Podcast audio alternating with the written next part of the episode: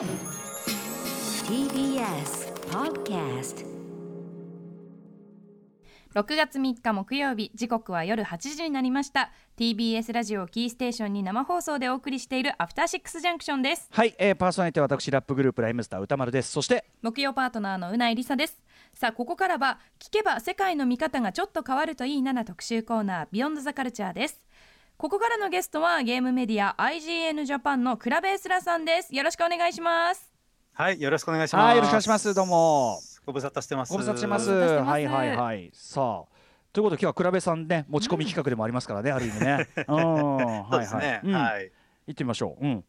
まああの歩いていることであの知られてる僕ですけれども、ううん。最近はね歩いてる。ずっとずっとバーチャファイター e スポーツばっかりやってます、ね。あら。あそうなんだ。はいはい。戦ってるわけですねぱりそう戦ったりとか、うん。アクションも楽しいなーなんて思ったりもするわけですけれども。ええええうんあの皆さんはそのゲームをプレイしてて一番やっぱりこう楽しいなゲームって思うのはどういう時ですかね？えー、これすごい面白いむず面白いけど難しい質問ですねううないさんどう？えー、でも私は物語が結構重要派なのであ物語のクライマックスとか真髄に近づいた時とかですかなるほど。ね。ぼあこれ面白い答えが来ましたね。なるほどね歌丸さんいかがですか？僕は割と例えばオープンワールドのゲームとかでそのこうなんていうの？こう自由度が高いようなゲームで自分なりの戦略を立ててこうやって攻めればいいんじゃないかっつってそれがすごく図にはまった時とかそういう時ですかね。なるほどですね。なんかあの今歌丸さんの話はやっぱそのねロールプレイング的なところで自分なりに遊んだ時みたいな話うんで、うんうん。あのあのうないさんはそのストーリーっていう発言が面白くて、うんうん。ストーリーっていうのはやっぱ映画とか小説とかいろいろと優れている媒体があってう、んうんそうなってきた時にゲームならではのストーリーとは何なのかっていうのに今日ちょっと迫っていきたいなと思います。他のメディアでが語るそのストーリーではないゲームならではのストーリーの語り方というか、そうですね。あの普段であればゲームっていうと、まあ原始的なゲームだったらね、こうジャンプしたりとか、うん戦ったりとか、アクションとか。でまあそれがちょっと成長してきて今度は謎解きが入ったりとかロールプレイングとかが入ってきたりすると思うんですけれども、もしそういうアクション要素とか謎解きとか、そういうなんかいわゆるうん。遊び的な部分を全部排除したらどうなるのかっていうところですね。それってつまりその何かをクリアするみたいなところをできるだけ減らしていくみたいなことですかね。まあそうですね。そういう何かを乗り越えるっていうものを我々はゲームがそういうものだと思ってるんですけど、うんうんうん果たしてそうである必要はあるのかどうかっていうああ。の問題にあの迫ったジャンルがあります。それがウォーキングシミュレーターというものなんですけれども、はい。皆さんご存知でしょうか？このワード自体はあんまり僕は耳慣れなかったけどもうなえさんは？あの何作かやったことありますね。あ本当ですか？はい。うん。おただ今までやってきたゲームとあまりにも毛色が違くてさいちょっと楽しみ方がわからなかったなっていうのは正直なところはありました。そうなんですね。うん。あのまあ今日はちょっとあのそんなうないさんと歌丸さんに、はい。ウォーキングシミュレーターの魅力についてぜひあの語っていければなというふうに思っておりまわす。かりました。というわけで、今夜の特集はこちらです。ただ歩くだけ。だがそれがいい。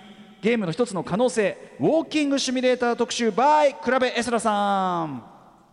はい。ということで、えー先ほどから言ってますけどね、えーアクションとかあとはまあそのキャラクターのみんなこうデザインとかそういう魅力みたいなところを極力配し、ただ歩くだけというゲームジャンル。ウォーキングシミュレーターが、えーというのをこれ皆さんご存知でしょうか、えー元はインディーゲームを中心に発展したジャンルですが今は、えーバイオハザードビレッジであるとかアンチャーテッドシリーズであるとか、えードラゴンクエスト11であるとか、えー大規模な商業作品もその要素が取り入れられるなど、えー評価が高まっているそうなんです。ということでウォーキングシミュレーターの成り立ちや現在の発展おすすめ作品などについてお話を伺っていきたいと思います。はいお願いします、はい。というわけでゲームで歩くといえばもちろん IGN ジャパンのクラベエスラさんですね。改めましてよろしくお願いします。はいお願いします。では私の方からクラベさんのプロフィールをご紹介させていただきます。クラベエスラさんはゲームメディア IGN ジャパン所属のライターです。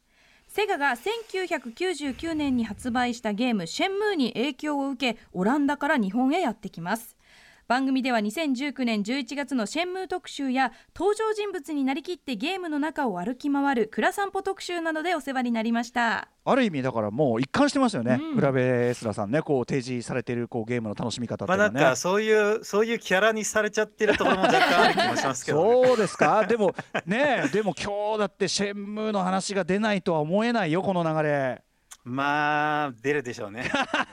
出ざるを得ないのが現状ですね。はい、まあ、えーシェンムーがウうん。ォーキングシミュレーターなのかっていうとそうではないんですけれども、あのそのウォーキングシミュレーターがこう誕生する前にどういうゲームがあったのかというはい。話もちょっとしていきたいなと思ってますね。はい、ということでは改めてまあウォーキングシミュレーターなんですけど、えーいつ頃どうやって生まれたジャンルみたいなの分かってるんですか？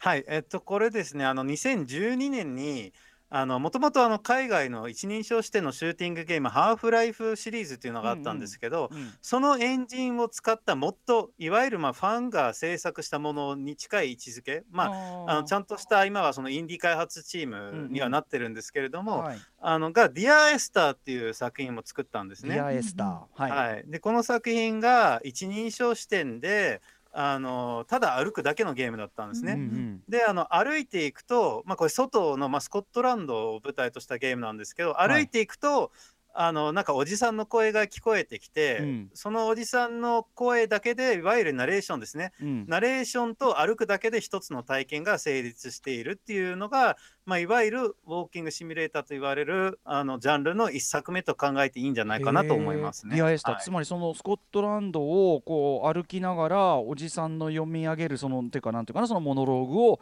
聞くだけ基本的には。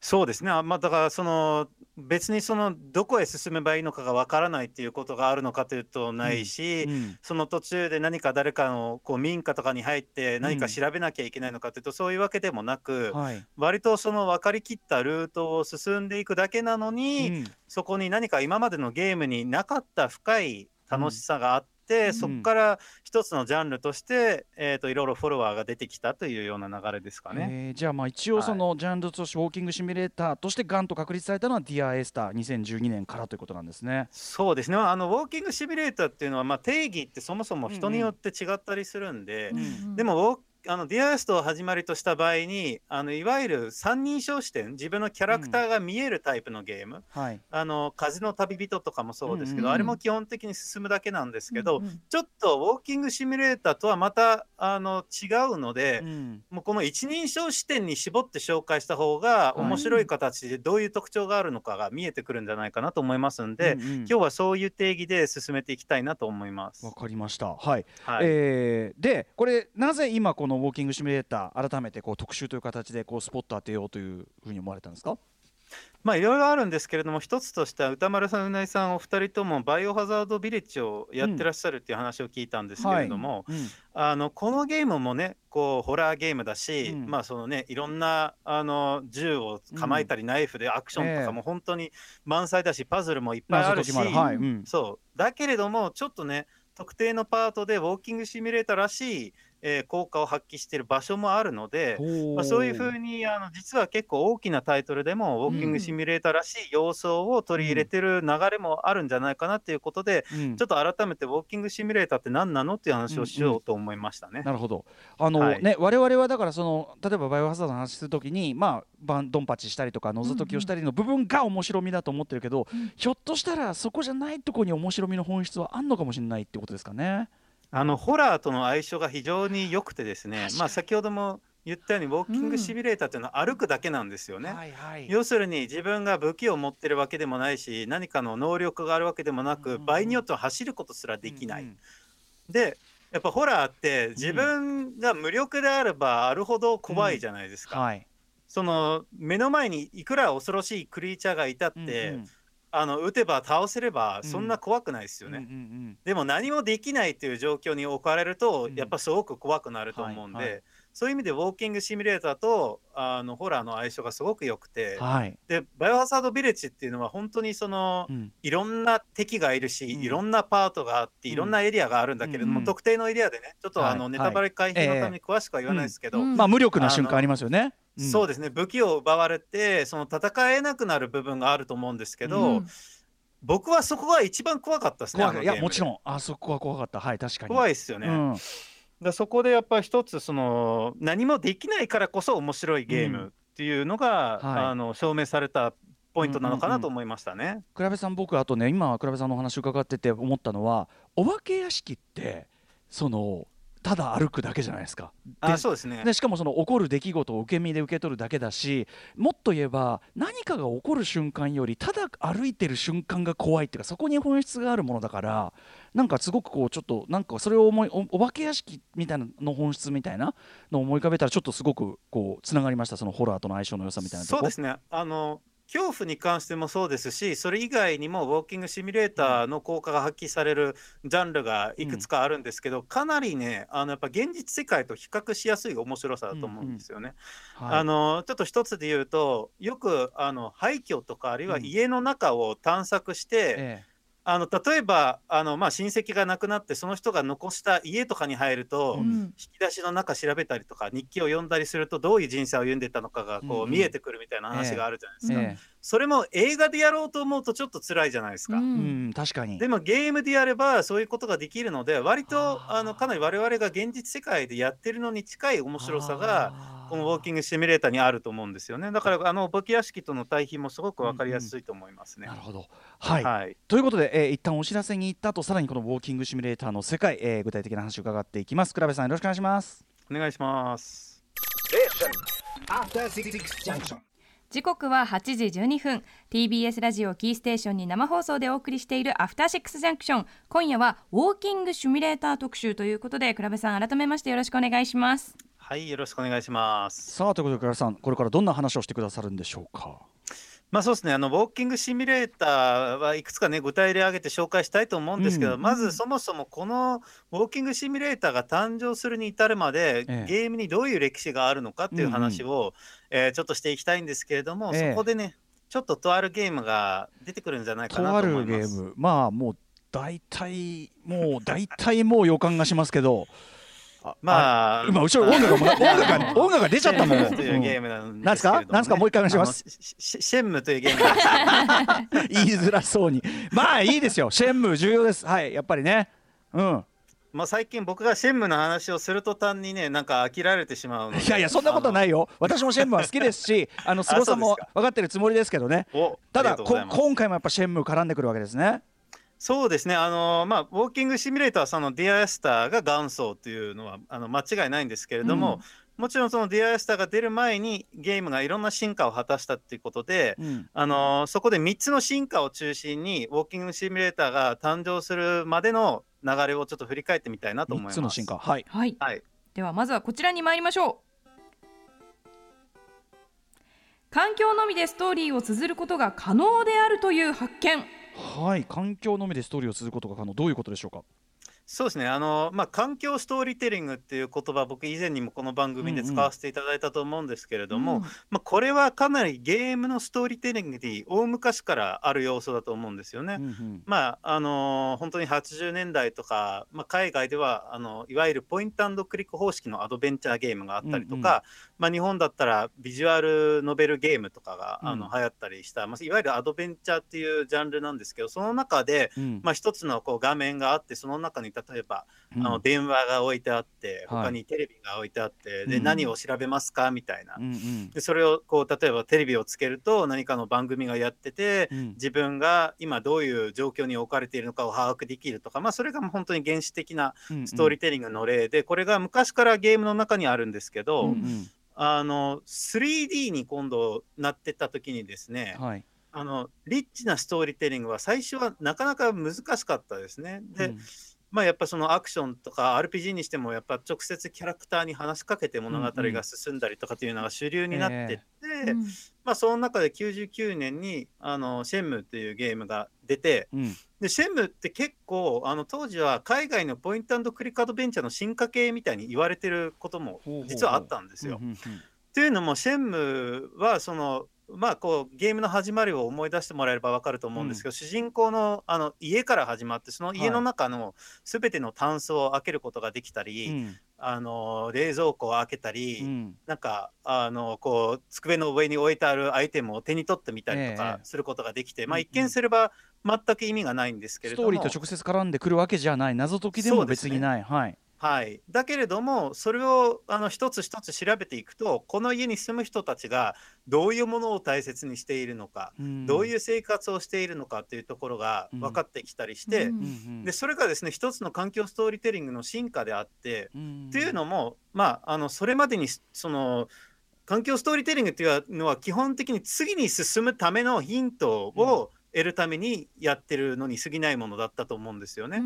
だけれどもシェンムはそういう2位のあの環境ストーリーテリングを通して本当にここに何が起きたのかが知りたい人には、あのどんどん答えてくれるみたいなものを導入したんですよね。はあはあはあうんはい、うん。でそれが一つの、あの特にディアエスターはまだそこまでではなかったですけどその後のウォーキングシミュレーターの基本となるストーリーテリングの手法として用いられるようになったということがあります。要するにその世界を用意されている環境世界そのものをどうをに触れること自体がその物語を知っていくっていうか味わっていくっていうことにそのままつながるというようなゲーム性ってことですかね。そうですね。これは後で、あのもう一つのキーワードともちょっとつながる要素ではあるんですけれどもこれはまだちょっと秘密にしておきます。わかりました、はい。はい、だからあれですよね。シェンムーでやたらとさこうタンスなんか開けてどうすんだとかさ、うん。引き出し開けてどうすんだなんて言われてたけどそそこそのものがもうすでに革新的だった。そのどうすんだだからこそ意味があったっていうかそうですね。あのシェンムで面白いのが親父があの殺されるところから始まって、うん。で主人公はもちろんね親父に対して思い入れはあるわけですけど、うんうん。プレイヤーは親父のこと何も知らないじゃないですか。はい、うん。そこですでに死んだ人間の部屋とかの中を調べると、うんうんうん。こんなものが部屋にあるってことは昔は中国行ってたのかとか、うんうん。親父の写真を見つけたりとか、はいはい。あるいはその掛け軸に親父が好きな言葉が書いてあったりとかして、うんうん。それを見ていくとあ親父ってこういう人だったんだっていうのがその人がそこにいないのに見えてくるっていうのが、うんうんうんまさに環境ストーリーテリングですね。そっか僕はだからそこでちゃんと探索しないで親父の対する思い入れをちゃんと十分育まなかったからあのスロットば屋ばっか言ってたんだな。まあ、シェンムっていうのは本当に多彩なゲームでアクションもそれこそねいろんなものがあるから、うん。そこにフォーカスするかどうかはプレイヤー次第ですけど、うんうん。ウォーキングシミュレーターはシェンムにあるそういう他の要素を全部なくして、うんうんその部分だけを残したらどういう体験ができるのかっていう、よりフォーカスしたあのものなので分かりやすいと思うんですよね。うんうんうん。はい、いやーでもやっぱりこれシェンムーを例に出すとわこう一つ何かクリアになるものがあるからやっぱりこれはもう出さざるを得なかったですねシェンムーね。そうですね。あの重要だと思いますよ。うん。あのその環境ストーリーティングってウォーキングシミュレーターって一人称ってさっき言ったと思うんですけど、うんうんものを調べるときに三人称視点からだとすごくやりやすやりにくいんですよ。遠いから。確かに。で、うん。シェンムの探索も探索の時だけ一人称に入るんですよ。本当だ。うんそう。そうあの他のところは三人称だけど確かに調べるところだけそうなるわ、はい。そうなんですよ。はい。なるほど。はい。ということでまずは環境のみでストーリーを綴ることが可能であるという発見シェンムーしました。はい。もう一つの発見がこちらですゲームは歩くだけでも楽しいという発見。はい。これはどういうことでしょまあ、これはですね、ゲーム側があの発見というか発明したっていうよりは、うんうん。多分プレイヤー一人一人がう、うん。あの徐々に気づいていったものだと思うんですよね。確かにあのどのポイントでうんうん。気づいたのか人によって違いますけど、僕なんかは、あのゼルダの伝説時のオカリナを遊んであのこうハイラルの大地が広がってて、うん。あこんな広い場所をゲームで自由に探索できるんだと思って、うんうん。まあ、次はこのダンジョン行けとか次はこの敵を倒せと言われててもそれを無視して、うんうん。その場所にいてうん。いろんなものを見るだけでも楽しかったっていう体験をしたことありますけど、はい。そういう覚えがあるゲーマーがほとんどじゃないかと思うんですよね。うんうんうん確かに、はい。だからまあすまあ言っちゃえばすその箱庭 3D 箱庭オープンワールド的なで自由度が高いやつって大体やっぱそその楽しみってみんな多かれ少なかれ味わってますよねそこね。そうですね、まああの、そういうものが今では主流になってきたけれども、90年代はそういうゲームがまだ少なくて、はい多分そういうのが出てきた頃にプレイヤーがみんなそれぞれそういうのに気づいてって、うん。で今度はじゃあそのゲーム側がじゃあそこであの適当に歩いていったプレイヤーにどういうふうに答えようということを考え始めるわけですけれども、うんうん。それが基本的にはまあ隠し要素とか、まあ、ゼルダだったらね、ハートのかけらを集めたりとか、はい。なんかこう隠し要素を集めるとか基本的にそれをこうゲームプレイとつないでいくという考え方が一般的だと思うんですよね。今でもそうですね確かに。はい。はい、ところがシェンムは違ったんです。うんうん。シェンム2ではあの最後の僕がここの番組で毎回喋ってると。出ました。シェンムー2の あの最後のところですねこれ。も改めて山歩きですね。改めて説明しましょう。最後ず延々とにかくディスク1枚を使って山歩きをさせられるんですよね。そうですね。うん。で基本的にまあこれはいわゆるそのゲームにおける移動であるわけで、まあ、ある場所を目指して山歩きをしなきゃいけないんですけれども、うんうん。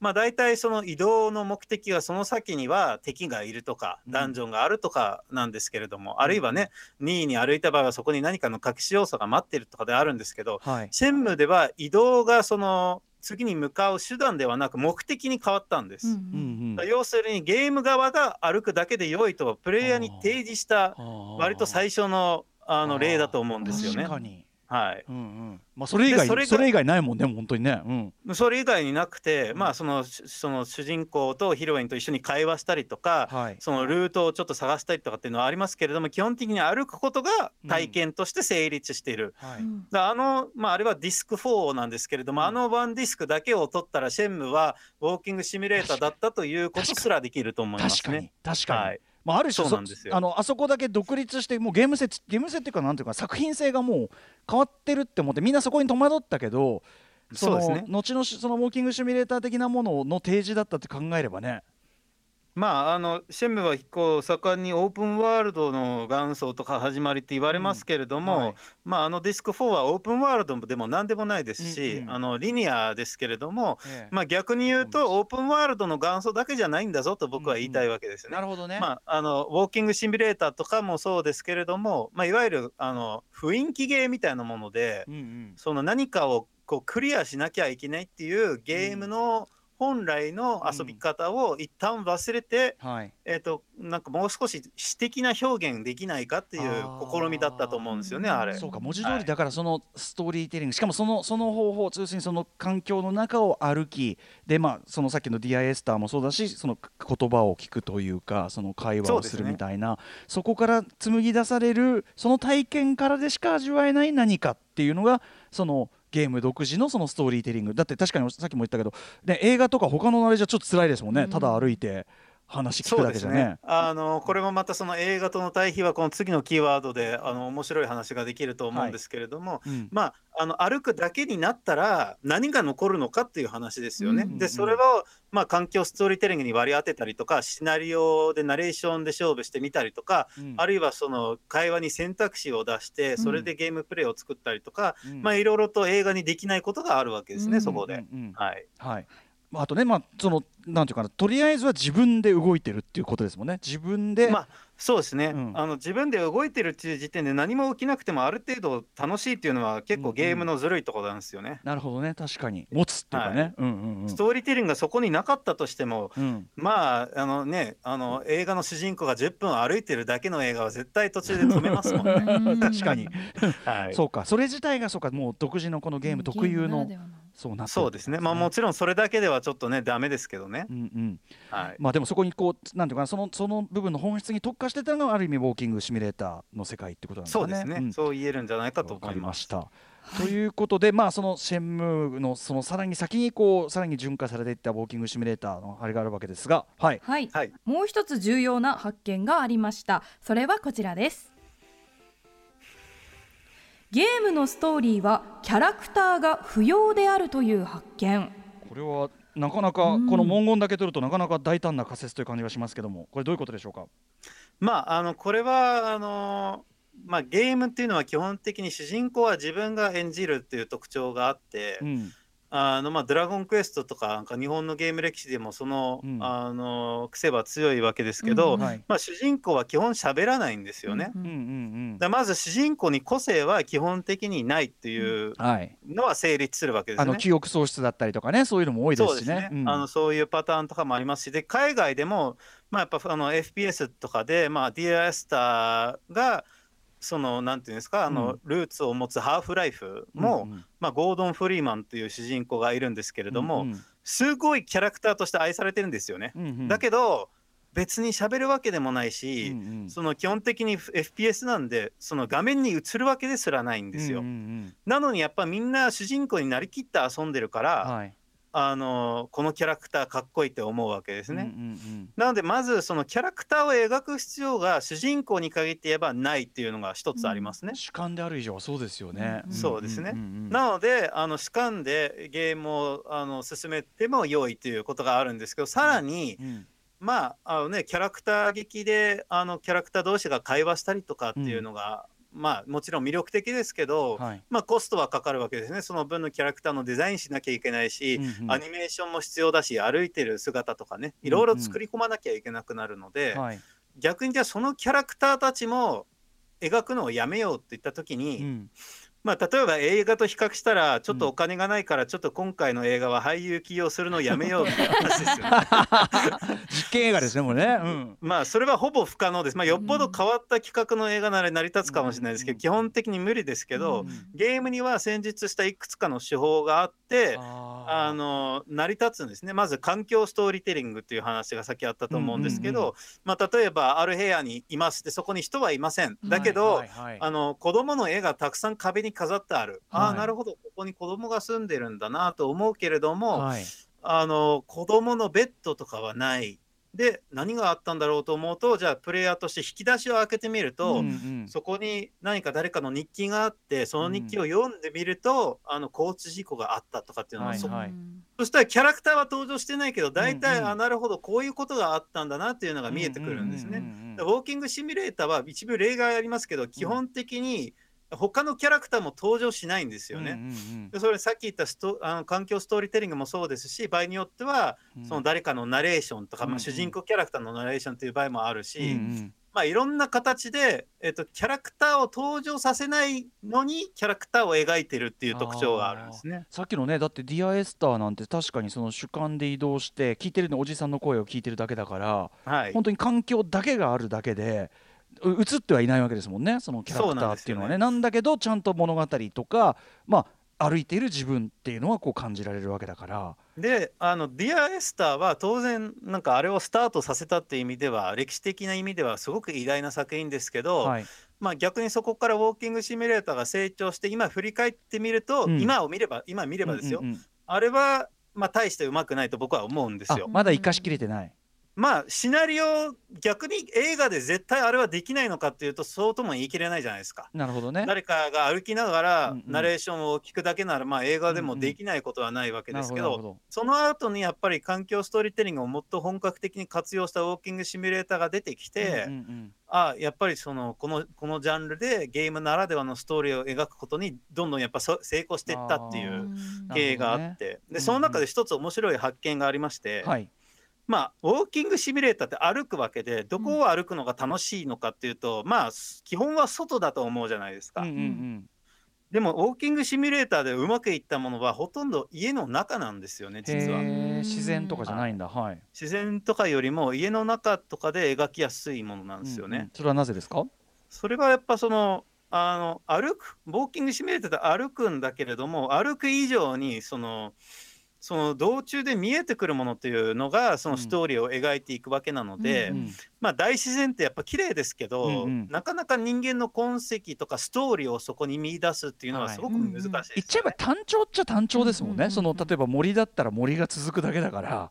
そうなんですよね、うんうんうんうん。そこにそこにストーリーを描くことはキャラクターがいれば簡単にできるんですけどキャラクターがいないとそのキャラクターの痕跡がそこにあるわけでもないので、うん。難しくなるんですよ、ね。あとはもう超動物をね動物のその生きてる痕跡を探すとか糞をそうそうそう。糞を見てとかそういう感じしかないもんねあとはね。そうなんですよね、うん。まあその辺がうまくいった例も後でちょっと紹介するんですけれどもうん。あの基本的は家の中であのでしかもまあだから設定として多いのはみんな死んだ家とか、うん。急になぜかみんないなくなってしまった家とかうん、あるいは人々が消えていった村とか、うんうんうん。その廃墟的なあの、うんうん。設定がすごくマッチしてるんですよね。うんなるほどね、い、やでもこれねうなぎさんとかさ、はい。そのずっと親しんできたようなその、うん例えばキャラクターがいてすごい強いキャラクターがいて、ストーリーに感動してって、はい。それはある意味やっぱ他メディアの感動のちょっと置き換えでもあまあったそうですりして、ね。そうなんですよね。他のメディアでも体験しようと思えばできるものうんうんではある、ただ唯一違うのが自分がプレイヤーであるっていうこともちろん。ねだけだったかなそれ言うの。っていううんところはあるけれども、それで強まったりとかもあるから、うんうんもちろんそれ一概に全部だからあの単純に全部切り分けられるってわけじゃなくて、入り混じってるんだとは思うんだけど、はいでもそのゲームならではの部分にどんどん特化していくと、うん。やっぱりプレイヤー確かにプレイヤーがこう自分がやってるのにそこにもう一人キャラクターの個性があるのって,、時に邪魔に感じることもあるじゃないですか。そのうん。うんはいはいはい。性格が合わなかった時はそうそう。一生好きになれなかったりしますからね。そう。あのなんでこいつこんな行動してるんだよみたいなさね、うんうん。そういうこともありますからね。うんうん。まあ、映画だったらまあ自分じゃないしうんこれはそういうやつなんだって割り切れますけど、うんうん。ゲームだったらはい俺が遊んでるのにうん。ここで俺は絶対こんなことしないよっていうねなんかところが出てきますよ俺バイオね。ハザード7での俺のそもそも俺はこの家に入らないっていう。そういうね、まあそうですよね。大体の人はそう思うでしょうけれどもね。い。いやでも面白い。あとプラスだからその表面的なあれで言うならば要するにコストが下げられるというか非常に自由あの要するにあんまり予算をかけずに自由な発想でもゲームが作りやすくなってるというそういう利点もあるそうわけですね。なんですよね。あのやっぱその予算をかけないというのが一つの要因ではあると思うんですけど、やっぱその、いやお金がかけられないときにひ絶対必要でないものをどんどんやっぱこう、消していくじゃないですか。それを全部消していった時にやっぱうん本質が見えてくるっていうのがこのウォーキングシミュレーターの魅力なのかなっていう気がしますよね。面白いですね。その結果すごくゲームとしてソリッドになっていくっていうのは面白いですね。そうそうなんですよね。あとなんかちょっと小説と比較するときに、はい。これはあの趣味の問題でもあるんですけど、あのまあ、例えばあのはっきり言わない方が綺麗だと思う人がいると思うんですよね。うんまあ、例えば小説で誰かに会いたいって言った時に僕は彼女に会いたかったという文章にするのか、うんうん。僕は彼女が好きだった音楽をひたすら聴いていた、うんって言った時に後者の方が直接的な言い方でないからより伝わるみたいな部分があるじゃないですか。はいはい。それがウォーキングシミュレーターにも似たところがあって、うん。ここは交通事故があって子供たちが死にましたって書くんじゃなくて、なんとなくそれが見えてくる方はがいはい伝わってくるものが重くなるみたいなところがあるんですよね。なるほどね。だから、はい。その痕跡っていうかな痕跡を求めていったりとかそこから何か類推していくとかなんかそれによる独自のなんていうかなこう向いてるストーリーってありそうですねやっぱね。面白い。そうですね。うんうん。あなんかこう日常を紐解くみたいなところがあってそれは割とあの我々が現実世界でもよく経験するものだと思うんですよね。なんかうんうん。ね自分の奥さんが何を考えてるんだろうって言った時にうん。前いけないと思いながらもちょっと日記を見たりして、うんうん。で今度はちょっと彼女が置いていったものを見たりして、あれうん。もしかしてみたいなところにたどり着くみたいな、うんうんあのいけないって分かってるんだけれども、うまあ、ゲームだったらやっていいじゃない、うんうんうんみたいなことがウォーキングシミュレーターでできるのも結構いいところなんじゃないかと思いますね。とかねその例えばん一っ子一人街にいない、うん。それはなぜかっていうこと自体を浮き上がらしていくとかね、うん。なんか。そうですね。うんまあだからそれは逆に限界にもなってきて、なんかやっぱウォーキングシミュレーター立て続けに遊ぶと、結局いつも同じような まあね、思うところはあるんで、なんかそのキャラクターがいない設定をうん。どれだけユニークなものにするのかっていうのも結構課題だったりしますよね。はい、でキャラクターがいない場合の描き方をどのように描くのかっていうのがやっぱ大きな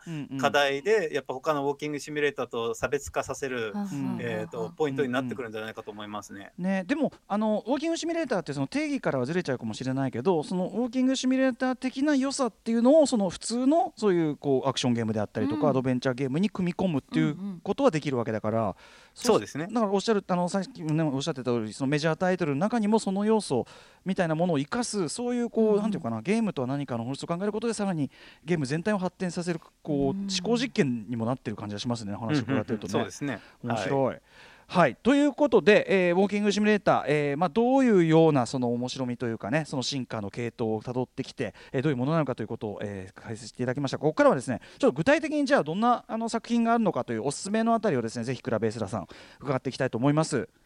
はい、よろしくお願いします。えっと、僕はあのウォーキングシミュレーターを1本だけ遊ぶとしたら、うんあのゴーンホームをぜひやってみてくださいと言いたいですね。ゴーンはい、ホームね。はい。家に帰ったという、うんうんえー、とタイトルなんですけれども、はい。あのーまあ、これはそのある家の前からこう冒険が始まってで、まあ、うん一人称視点なので自分は誰なのかわからないしうんこの家は何なのかもわからないけれども、うんあのその家の前に荷物が置いてあってはい。その荷物をを読むとあのなんかこう,、まあ、こうよく荷物につけるこうネームカードみたいなやつがついてて、うんここの名前ってことこの荷物がここに置いてあるってことは自分がこの人なのかなって思ったり、はいはい。であのドアにはなんか文章が入ってあってごめんねちょっとあの急に出かけなきゃいけなかったから、あのみたいなことが書いてあった。らじゃあ自分は家に帰ってきたんだっていうのがそう分かって。うん。でまあこうその中で一つの家族のストーリーが描かれていくわけですけど、まあ、ええ。要するに実家の中をうん。探索していくわけなんですけど、うん。まああの最初はその家族に誰がいるのかも分かんないですけどやっぱ都合よく入り口にその家族写真が置いてあったはいりとかあの言葉を一切使わないで、まあ、一切は言い過ぎだけどほぼほぼ使わないで、うん。どういう家族なのか、うん。どれどそそれぞれどういうメンバーがいるのかというのが見えてきて、で例えばすごく秀逸なあの場面を挙げるとすると、うん。あの親の寝室がこうダブルベッドになっててはい。でちょっとこうこじんまりとした雰囲気であ仲良しの夫婦なんだなって思うわけですよ。うんうん。で映画のワンシーンだったらそれで終わるんですけど、まあ、これはゲームですから、はい。さらに詳しく調べていくわけじゃないですか。うんうん。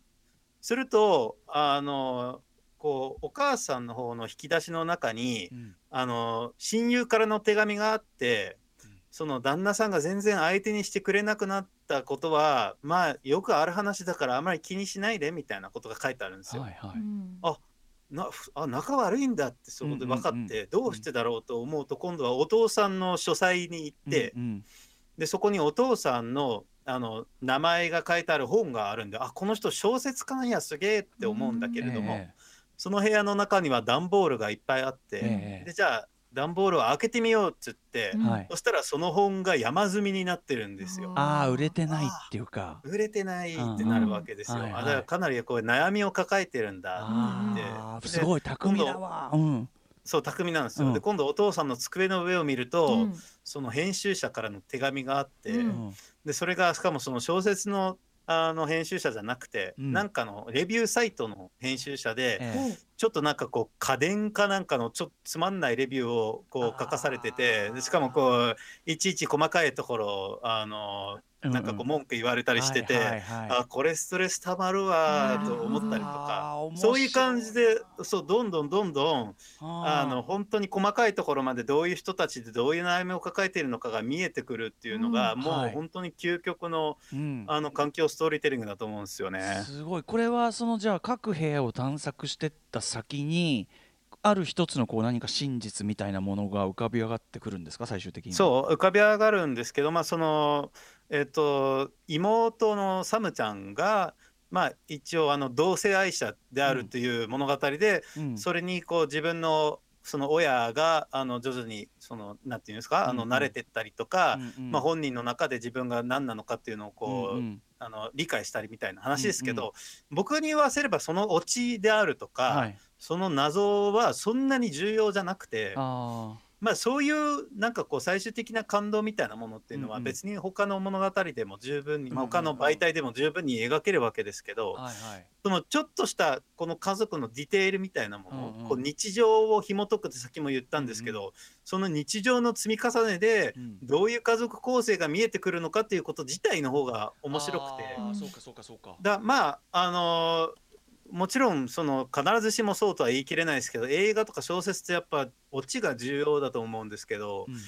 ゲームはそこまでオチにこだわる必要はないなってこの作品で思ったりもしましたね。ああなってこうなってこうなるっていう、うん。その展開っていうのかな？展開そうですね。なんか展開って結局順番があったりとかあの情ええ報を知る順番があったりするけど、そういうタイプのストーリー要するに一直線に何かこうでどこかに行き着くっていうストーリーテリングじゃなくてやっぱり全体を自分の頭の中で組み立て直したりとかなんかそういうそうですね。その順番も2位であるわけだから、うんうん。僕は先に寝室に入ったわけで先にお父さんの書斎に入る人もいるわけで,、で逆にその順番が違ったらそのこうストーリーが見えてくる流れも変わるわけですよね。うんうんうんまあでも逆にあのこの物語のメインストーリーというかオチをすごく評価している人たちもいるんですけれどもね、ういう僕はそういうところよりも、やっぱそのちょっとしたディテールで例えば、うん。あの娘のそのサムちゃんの部屋には、まあ、自分の妹にあたるんですけど、はい。あのテレビがあって、うん。でそのテレビの下を見るとタンスの下にこう紙が1枚落ちてて、うんうん。でチュンリーの技がメモってあるんおですよ。ーストリー ゲーム好きなんやと思ったら、はい。チュンリー司会なんだとか思ったりね。なんかそういうなんか直接何かのストーリーになるかって言ったら微妙なところだけどここで確実に人々が生活してたんだっていう実感が湧いてくる瞬間はやっぱ、あの格別な魅力がありますよね。へえいやでも、はい。クララさんお話伺ってるだけで、うん。ワクワクするし、わすごい。さっきの段ボールの話とか、わおって感じですねなんかね。あれ結構衝撃的でしかもその段ボールの本を一枚一枚取ってうん、あのちょっと卑猥な話ですけど、ええ。取っていくと一番下にあのエロ本が置いてあったりああ なるほどねお父さんそうそうそう。隠してるっていう。えー。そうなんですね、いやいやいやいやそこれはじゃあゴーンホーム。これはえっとどういうえっとプラットフォームでゲームできるんですか？これはもう今、あらゆるプラットフォームにスイッチとかまで来てるんですけど、うん。もともとは PC タイトルですけど、はいはい。プレステ4とか、あスイッチ、Xbox One とかで遊べます。ね。うんはいうん。ここれはじゃあ早速ゴーンホームちょっとやってみたくなりました、ねありがとうございます。あぜひやってどみてください。れぐらいでクリアできるんですか、あそうだね2時間ぐらいで終わるんじゃないですかね。じゃあもう。サクッと短いですよ。世界観はいを味わえるタイプ、ねやさがしうん。やさがしゲーム、うん。はい、あの現実世界でしちゃいけないことができる プライバシーでね本当にね、はい、えー、ゴーン、えー、ゴーンホームでございます。ももうじゃあもうちょっと行きましょうか。ぜひ。はい。はい、じゃあ次はあの先こう家の中がやりやすいっていう話をしたんですけどあの外でうまくいった例として Firewatch を挙げたいと思います。ファイアウォッチ。はい、はい。えっとこれはアメリカが舞台で、えっとプレイヤーはあの森ですね、まあ、うん。森林公園なんですけど、まあ、すごくあの広い森みたいなところに行って、そこでですねあの火災監視員という仕事をするんですね。うんうんで、まあ、監視塔みたいなところで住むようになってうんはい。そこからあの、まあ、毎日出かけたりするわけなんですけど、あのまずすごく秀逸なのが、うん。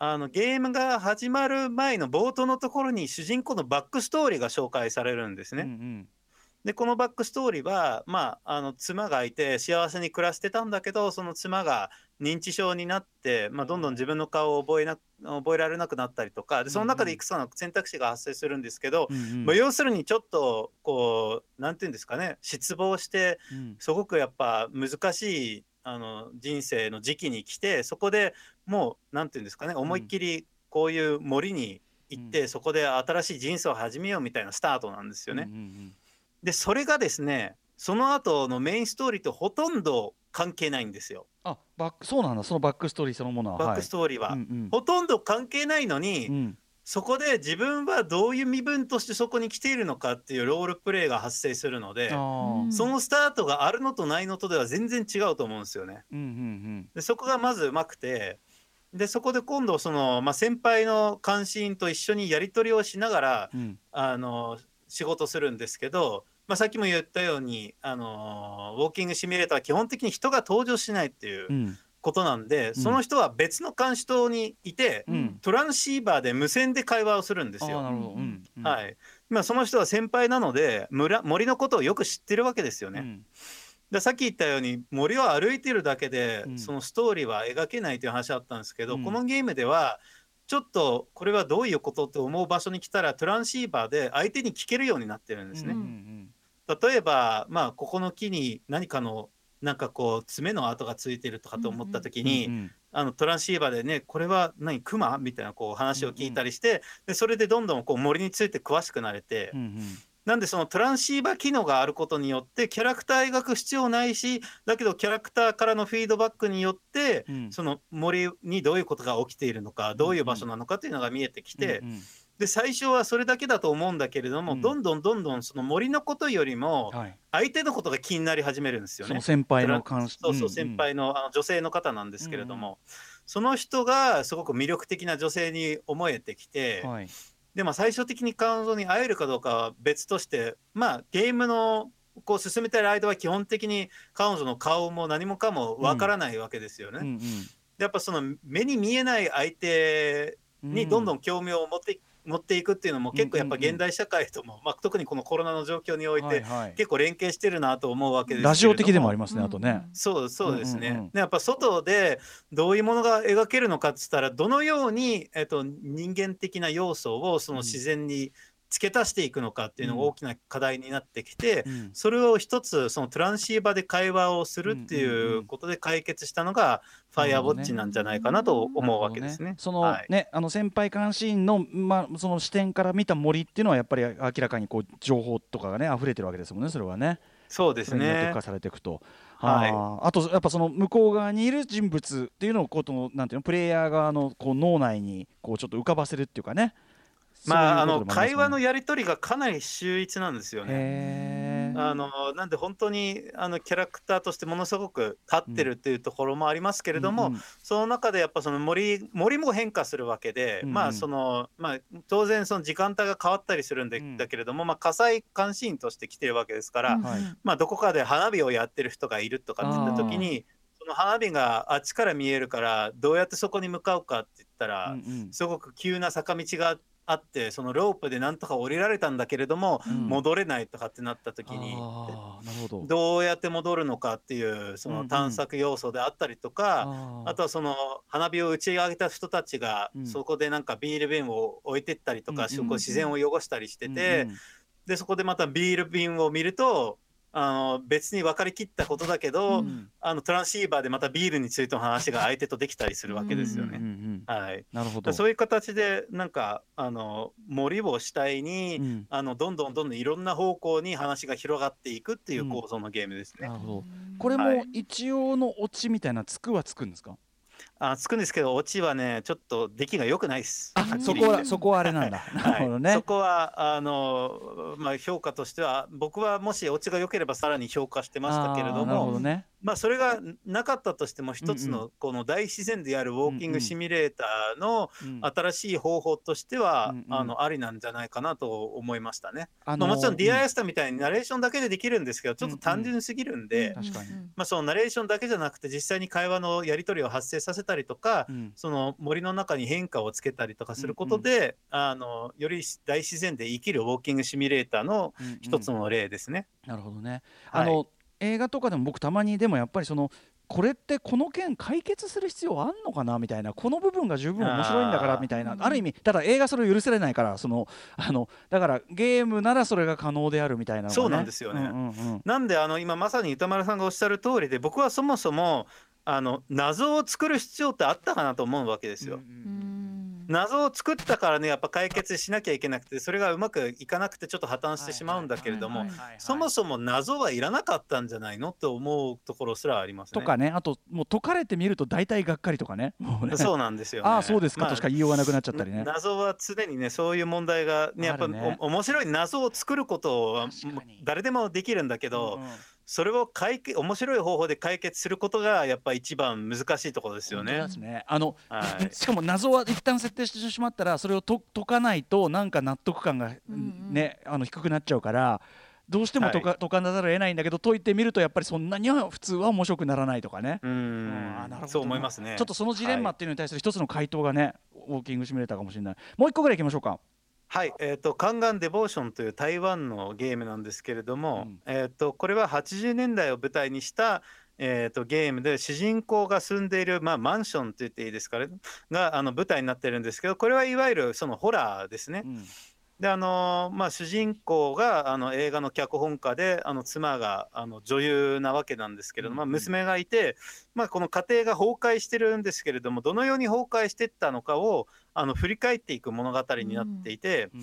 で同じ一つのそのマンションなんですけれども、うん。訪れるたびに時代が変化したりとかそのなんか中身のその家具とか置いてあるものが変化したりして、はい。それでストーリーを描いてるんですけどちょっと具体例で言うと、まあ、うん。先ほどその女優と脚本家という話があったと思うんですけどそれが結婚したらどうなったかって言った時に、うん。その2人が引っ越してきた日にその段ボールがあります。うん。まあ、これからこう家具を置いたりするわけですけど彼女がその、えっと女優だった時代の写真があると。うん。それから自分がその受賞したその脚本家賞がトロフィーがあります。うん。あとは茶碗がある。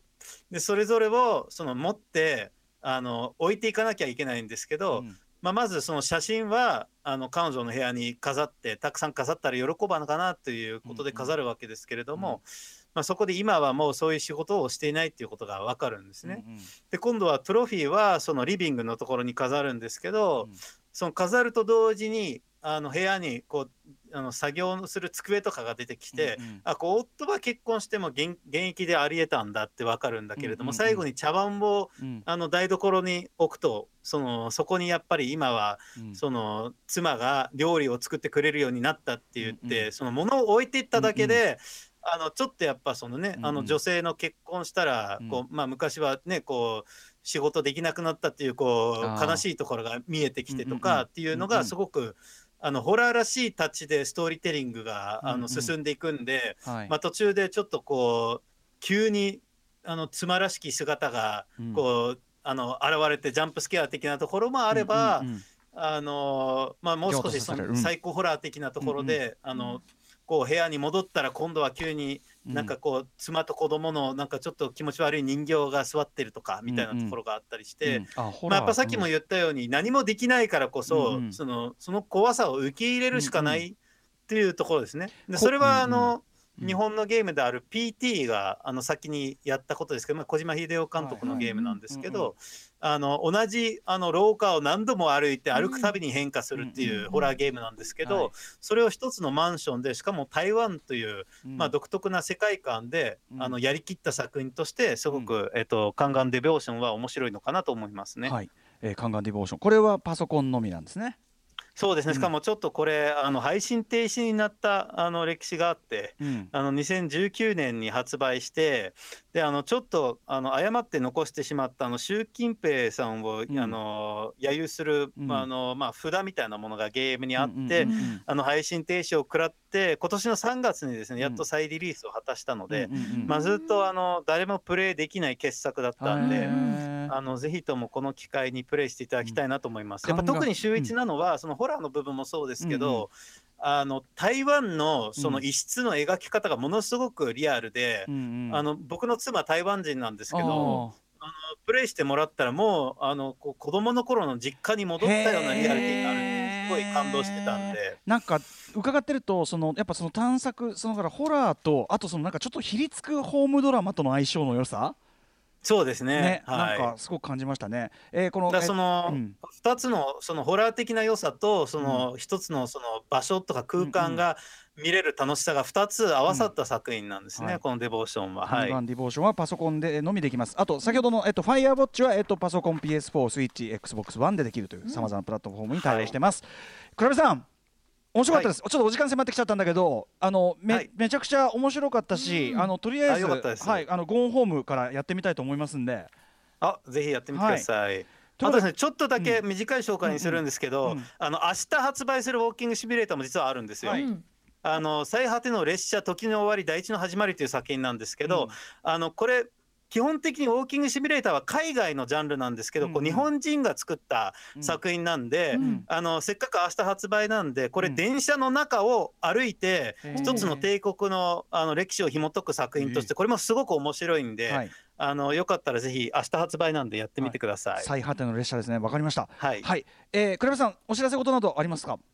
お知らせはあの IGN ジャパンの、えっとサイトと YouTube をぜひ見ていただきたいのと、あと Twitter でですね LINE くんチャンネルでやっておりますんでぜひフォローしていただければと思います。はい。あの毎度毎度見事なものでございました。本当に倉部さんありがとうございます。いえいえいえこちらこそありがとうございました。えー、倉部エスラさんでした。ありがとうございました